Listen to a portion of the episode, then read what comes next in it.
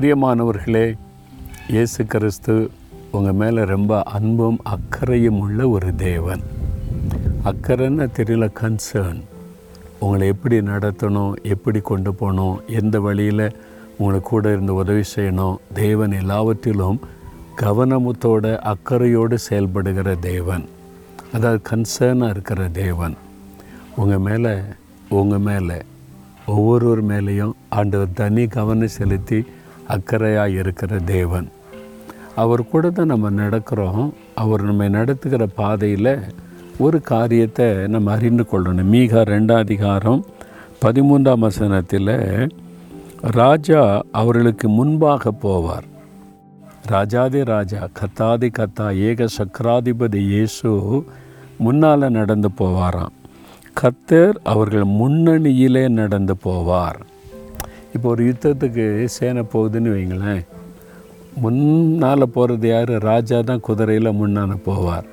அப்போ தான் பின்னால் வர்ற படைக்கு ஒரு தைரியம் இருக்கும். நமக்கு முன்னால் ராஜா போகிறாரு அவருக்கு பின்னால் தான் அணிவகுத்து போகிறோம் என்று சொல்லி. அதே மாதிரி தான் ஒரு கேப்டன் அவர் முன்னால் போனால் அவருக்கு பின்னால் அணிவகுத்து போவாங்க.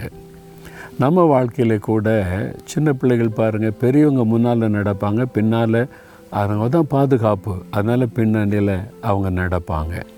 அதே மாதிரி ராஜா ஆண்டவர் நான் ஒரு முன்னால் நடந்து போவாராம். அதான் ஆண்டவர் சொல்கிறார் நான் உங்களுக்கு முன்னால் நடந்து போகிறேன் நீங்கள் என் பின்னால் வாங்க. இந்த ஏற்காடு மலை பகுதியில் இங்கே வந்து நாங்கள் ஊழியத்துக்கெல்லாம் வந்திருந்தோம். எப்போன்னா தெரியுமா உங்களுக்கு? எழுபத்தி ஏழாவது வருஷம். யோசிப்பா நாற்பத்தஞ்சு வருஷத்துக்கு முன்னால்.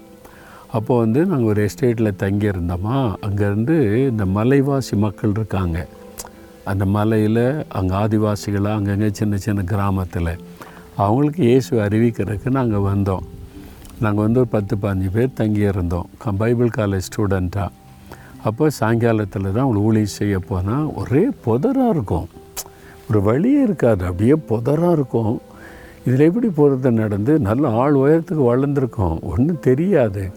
வழியே இல்லை புதராக இருக்குது. இது வழியாக அவர் நடந்து போகணும் அப்படின்னா அந்த எஸ்டேட்டில் வேலை செய்கிற ஒரு ஐயா அவர் வந்துருப்பார் கையில் ஒரு அருவாளை வச்சுக்கிட்டு அவர் எல்லாத்தையும் வெட்டி வெட்டி அவர் தான் முன்னால் போவார். அதெல்லாம் புதரெல்லாம் சரிப்படுத்தி வழி உண்டாக்கி அப்போ அவருக்கு பின்னால் நாங்கள் தைரியமாக நடந்து போவோம். அவருக்கு தான் வழி தெரியும். எங்கே போனாலும் அவர் நீ ஐயா முன்னால் போங்க நிறுவோம் அவர் முன்னால் வழி உண்டாக்கி எங்களை அழைச்சிட்டு போவார். முன்னால் ஒருவர் அப்படி ஒரு பாதுகாப்பாக தெரிஞ்சவர் விவரமான ஒருவர் போகிறாருன்னா நம்ம தைரியமாக நடந்து போவோம். இல்லை பின்னால். அதை நான் உணர்ந்து பார்த்தேன். அப்படி தான் ஆண்டவர் கூட நம்ம வாழ்க்கையில் கரடு முரடான பாதை புதர்கள் நிறைந்த பாதை வழியே தெரியாத ஒரு காரியம். அதுக்கு மத்தியில் ஆண்டவர் நடத்தும்போது அவர் முன்னாலே நடந்து போவாராம். நீங்கள் பின்னால் வாங்க போதும். நான் வழியை உண்டாக்கி தர்றேன். எனக்கு பின்னால் நடங்க. நம்முடைய வாழ்க்கையை அவர் ஈஸியாக்கி வழி நடத்துகிறவர் அதனால தான் எப்போவுமே ஆண்டவரை முன்னால் வச்சு நம்ம பின்னால் இருந்து செயல்படுகிறவனா இருக்கணும். கத்தரை எப்பொழுது எனக்கு முன்னால் வைத்திருக்கிறேன் அதனால் நான் அசைக்கப்படுவதில்லைன்னு தாவிது சொல்கிறார்ல அது மாதிரி நம்ம எப்போவும் ஆண்டவரை முன்னால் வச்சிடணும். எந்த காரியத்துலேயும் ஒரு வீடு கட்டுறீங்க திருமண காரியம் பிஸ்னஸ்ஸு நடத்துகிறீங்க ஒரு ஊழியம் செய்கிறீங்கன்னா அவருக்கு தான் முதலிடம் அவர் தான் முன்னணியில் இருப்பார். அவருக்கு பின்னால் நாங்கள் வர்றோம். அவர் எல்லாவற்றிலும் எங்களுக்கு உதவி செய்வார். இந்த மாதிரி அர்ப்பணித்து அவருக்கு பின்னால் நடக்க பழகிட்டிங்கன்னா வாழ்க்கை ரொம்ப ஈஸியாக இருக்கும் இனிமையாக இருக்கும் சந்தோஷமாக இருக்கும். மகிழ்ச்சியாக அழகாக ஆண்டவர் நடத்துவார்.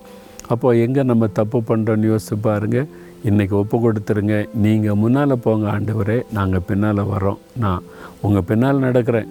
என்னை நடத்துங்க. அவ்வளோதான் தகப்பனே எங்களுக்கு முன்னாலே நடந்து வழிகளை செவ்வையாக்கி அழகாய் நடத்துகிற ஆண்டவர். எங்களுக்கு முன்னால் நடங்க உங்கள் பின்னால் நாங்கள் நடக்கிறோம். என்னை ஒப்பு கொடுக்குறேன் இயேசுவின் நாமத்தில் ஆமேன் ஆமேன்.